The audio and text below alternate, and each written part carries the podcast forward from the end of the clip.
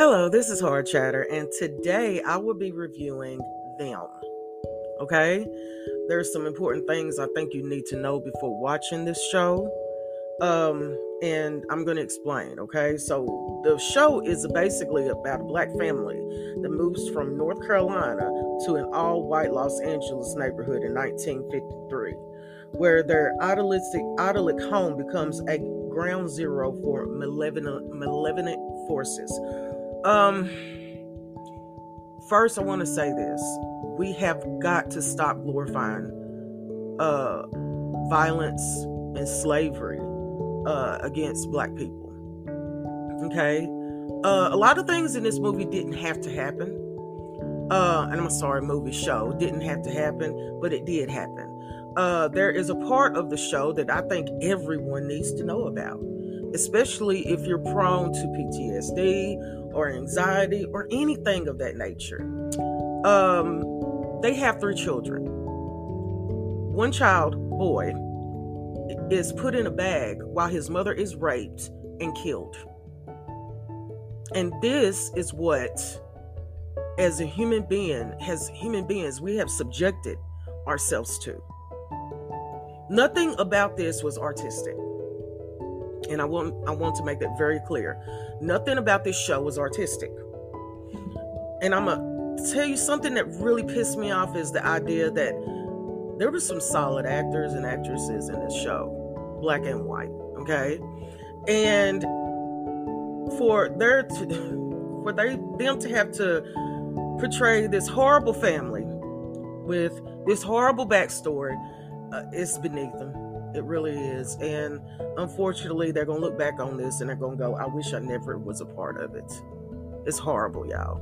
And and this malevolent force, this this ghost is bullshit. Okay? Um most of the things that they experience, they're just seeing. Okay? It's not real, okay? They are getting their period pieces messed up because one minute it looks like 1920s, the next minute it looks, looks, looks like 1960s. This variable does not work because this family hasn't aged at all during these two different scenes that you're seeing. I mean, really, um, I'm highly disappointed in Amazon because basically what this show is is a glorification and murder of black people. Okay? That that's what really the show is about. That's all the show is about. There's no poetry here. There's no aura here. There's nothing.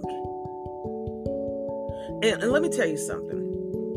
Um, as a human being, if you could portray killing a baby